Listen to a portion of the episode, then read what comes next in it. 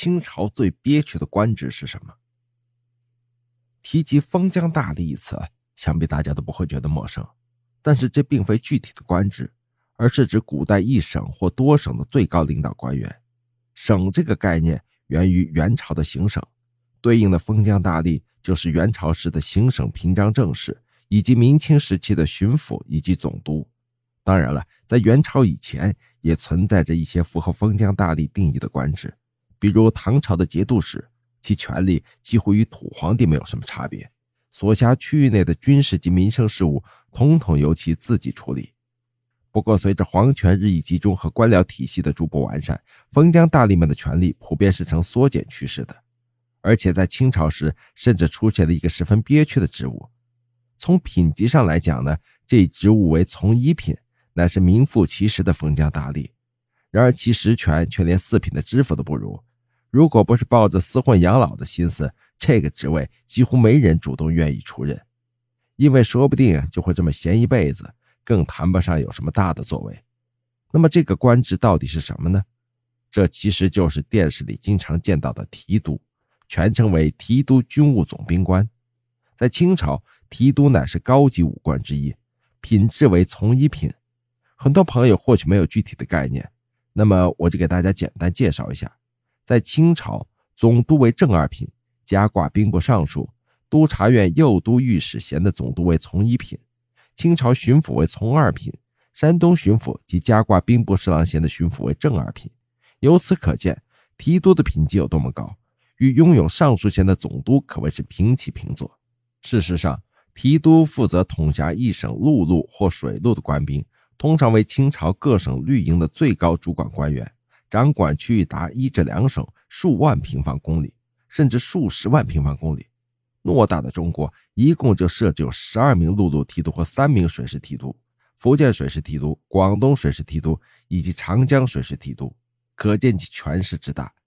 只不过可惜的是，因为他的权力过于巨大，清朝中后期，统治者开始不断削弱提督的职权，防止他们拥兵自重。渐渐的，这个职位就变成了一个闲差。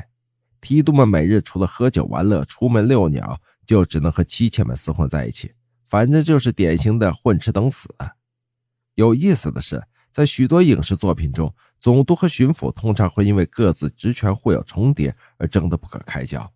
然而，品级更高的提督却完全置身事外，甚至连个大话都不敢说一声，还得经常在二者面前说好话。说到底，这也是因为提督几乎没有实权而言。更悲催的是。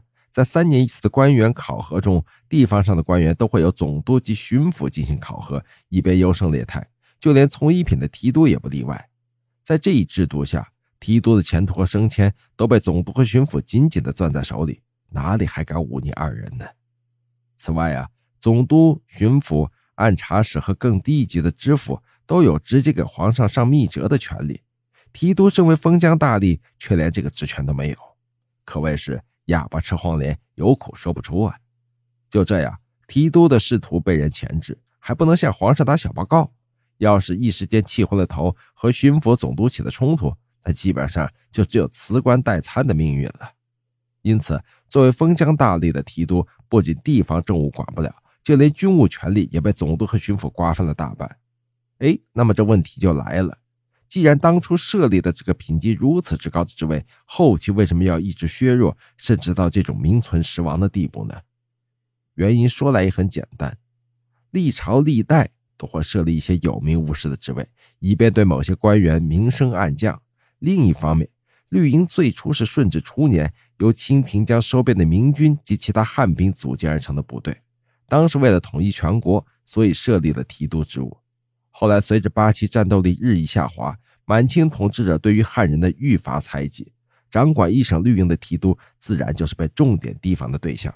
不仅其权职日益缩减，就连提督人选也多有七人重任。此外，汉人组成的绿营在各方面的待遇都不如八旗兵，其提督自然也就不可能有那么多优厚的待遇了。